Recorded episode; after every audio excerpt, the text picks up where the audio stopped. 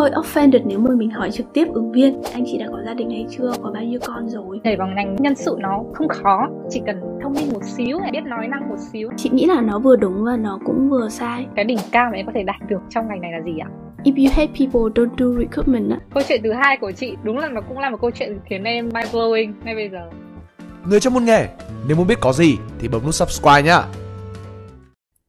Xin chào mọi người, mình là Khánh Linh đây và hôm nay sẽ tiếp tục là một bài viết của Zilly. Điều gì khiến bạn chắc chắn rằng bạn của ngày hôm nay là bạn của thứ hai tuần trước?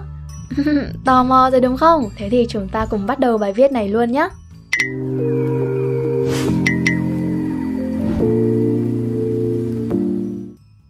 Linh là một cô gái bình thường như bao cô gái khác. Cô thích hoa, cô thích làm đẹp với một tâm hồn mộng mơ. Cô luôn tin vào duyên phận, cô tin vào luật luân hồi.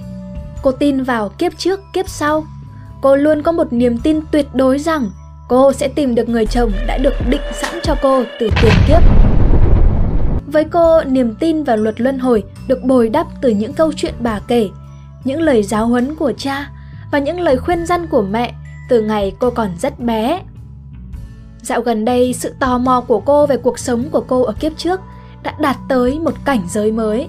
Cô tò mò muốn biết xem ở kiếp trước cô là người ra sao và đã sống thế nào. Vậy là cô tìm đến Tuấn, một ông đồng bà cốt được người bạn thân của Linh giới thiệu. Người mà tự cho mình có khả năng nhìn về quá khứ của bất kỳ ai.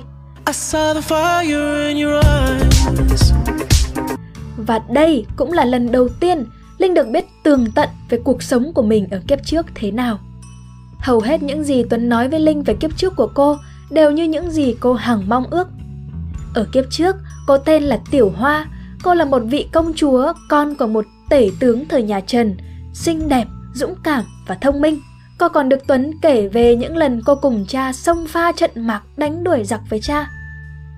Cô còn được Tuấn kể rằng cô còn có một mối tình sâu đậm với một vị tướng quân chỉ huy quân đội. Rồi khi giặc ngoại xâm bị đánh đuổi, cô và vị tướng quân đó sống một cuộc sống dư giả, hạnh phúc tới già. Linh không hoài nghi tất cả những gì Tuấn nói. Cô cũng không đoái hoài đến việc lôi quyển Đại Việt Sử Ký Toàn Thư để kiểm nghiệm những gì Tuấn kể. Cô còn không mảy may nghi ngờ rằng giữa cô và Tiểu Hoa cùng chia sẻ một sợi dây gì đó đặc biệt có thể là một linh hồn chẳng hạn cô tin tất cả những việc đó nhưng có một câu hỏi vẫn mãi quanh quẩn trong cô mà cô không tài nào hiểu cho ra nhẽ được tất cả những điều mà tuấn vừa kể có nghĩa là gì mặc dù cô thực sự thích những gì đã được nghe về cuộc sống đầy thú vị của một cô công chúa gan dạ và xinh đẹp thời trần, nhưng cô không hề nhớ bất cứ điều gì về cuộc sống của cô dưới dạng một cô công chúa hay là có bất cứ một ý niệm nào về tiểu hoa hay về thời điểm cô dưới dạng tiểu hoa. Cô không tài nào hiểu nổi rằng bằng cách nào cô và tiểu hoa đã từng cùng là một người. Cô được Tuấn cho biết về cuộc sống tiền kiếp của cô, nhưng cô lại cảm thấy cuộc sống đó không phải là của cô một tí nào cả. Ở những nước phương Đông như chúng ta, ý niệm về kiếp luân hồi cũng khá phổ biến và thực sự có rất nhiều lý do để thuyết phục chúng ta rằng tin vào kiếp trước kiếp sau là một điều ngớ ngẩn đến thế nào. Bây giờ hãy giả sử rằng chúng ta đúng thực sự có một linh hồn phi vật chất và linh hồn đó luân hồi từ kiếp này qua kiếp khác. Và điều đó có nghĩa là gì? Đây là câu hỏi mà Linh vẫn không tài nào lý giải nổi. Mặc dù những gì Linh được Tuấn kể đều có mùi đáng nghi ngờ, bạn có thể hỏi tại sao lần quái nào được nghe về cuộc sống ở kiếp trước lại thú vị hơn gấp bội lần cuộc sống ở kiếp này vậy? Nhưng hãy nhớ, đây không phải là điều mà Linh đang băn khoăn. Linh thậm chí còn không mảy may đoái hoài nghi ngờ nó. Điều mà Linh đang băn khoăn á là nếu thực sự mình có cùng một linh hồn giống với Tiểu Hoa, điều này có khiến mình và Tiểu Hoa là cùng một người hay không? Trực giác cho Linh một câu trả lời là không. Cô ấy không có một tí tẹo ý niệm hay là cảm giác nào về bản thân khi là tiểu hoa cả. Điều này cũng khá là dễ hiểu. Để có thể có một ý niệm nào đó về bản thân hay nhận thức về bản thân, ít nhất một người phải có một sự liền mạch hay liên tục nào đó về mặt tâm lý, psychological continuity. Ví dụ rằng, linh của ngày hôm nay và linh của ngày hôm thứ hai là cùng một người, vì Linh của ngày hôm nay nhớ rằng Linh của ngày hôm thứ hai đã ăn một chiếc tiramisu rất ngon ở cửa hàng bánh quen thuộc trên đường cô đi học. Để có thể có ý niệm nào đó về cùng một nhân dạng, một người phải nhớ rằng họ đã từng có niềm tin gì, đã từng làm gì hay đã từng ở đâu. Và từ đó mới có một ý niệm rằng bằng cách nào bản thân của Linh ngày hôm nay được bắt nguồn từ bản thân của cô ấy ngày hôm trước. Hãy nhớ lại giả sử của chúng ta. Nếu đúng thật là cùng một linh hồn của Linh cư ngụ ở trong một người khác ở kiếp trước. Nhưng mà Linh lại không nhớ gì về bản thân cô ấy ở kiếp trước cả. Vậy nên, giữa Linh và Tiểu Hoa không có một sự liên mạch hay liên tục nào về mặt tâm lý.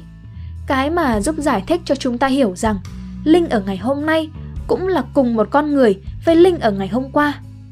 Linh cần đến Tuấn để kể cho Linh biết ngày trước Tiểu Hoa đã hành động và suy nghĩ thế nào. Vì Linh hoàn toàn không nhớ gì về Tiểu Hoa hay có một ý niệm nào về Tiểu Hoa cả.